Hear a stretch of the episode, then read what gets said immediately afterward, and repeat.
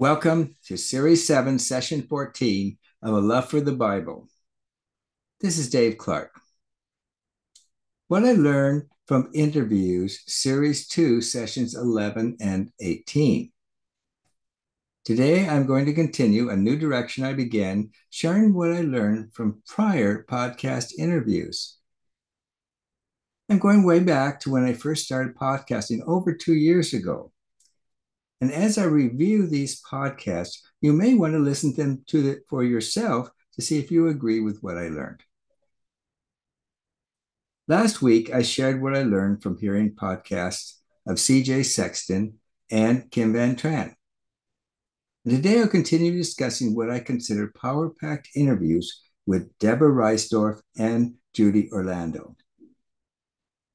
So let's get started discussing the next two meaningful interviews of Deborah Reisdorph and Judi Orlando. Starting with Deborah. She's a friend of mine and completed a TED Talk at the same time I did in 2017.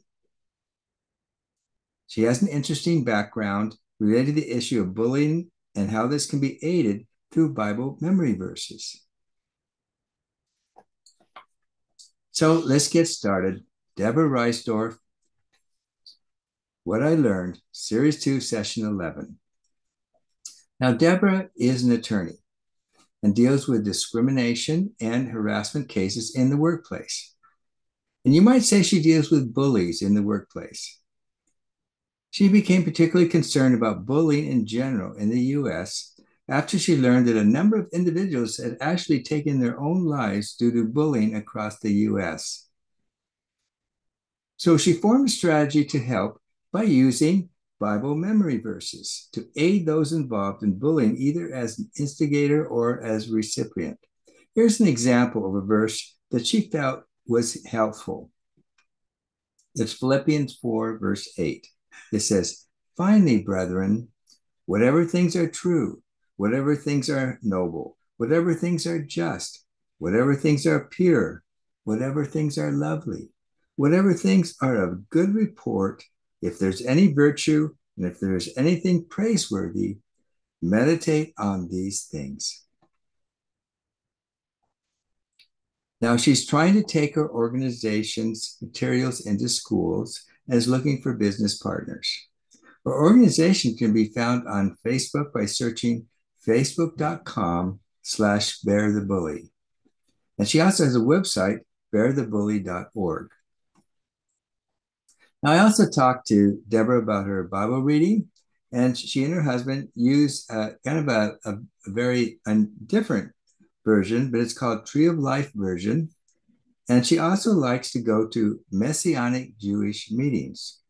And she likes to have fellowship with Jewish Christians. She likes building bridges with, with Jewish individuals. Now let's go on to the second interview, and that is with Judi Orlando.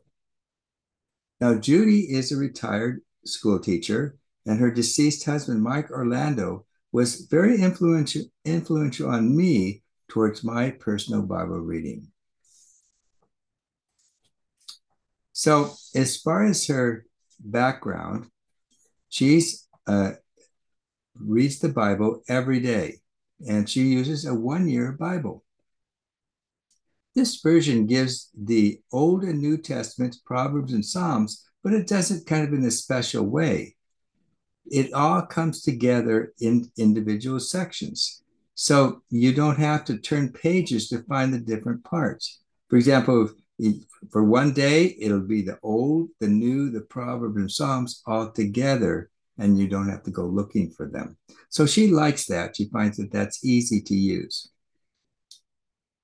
Now, she also, as far as the time and place, she likes to read while having breakfast.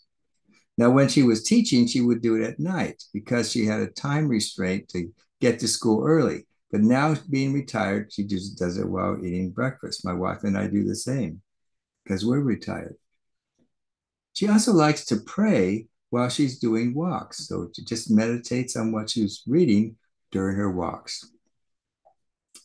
She also has a commentary that she just keeps by her, her Bible. And if she has something that she doesn't quite understand, she goes to her commentary and refers to that. Now, as I noticed, she and her deceased husband, Pastor Mike Orlando, were, uh, were challenged by a prior pastor to start a habit of reading through the Bible. And she sees reading as much like a storybook. So she just enjoys reading it. It's kind of like a story to her. She also knows that we spend so much time on other things. Why not spend that time reading God's word? Now she finds each time she reads, she will find new revelation and scripture. And she also believes that scriptures are so vital to our life. And we can encourage others to do the same. So, thank you for joining me for Series 7, Session 14. And I would again encourage you to re listen to the podcast, Series 2, Sessions 11 and 18, to enhance your learning from this podcast. Now, our next podcast, Series 7, Session 15, will air beginning Tuesday, August 29th at 8 a.m.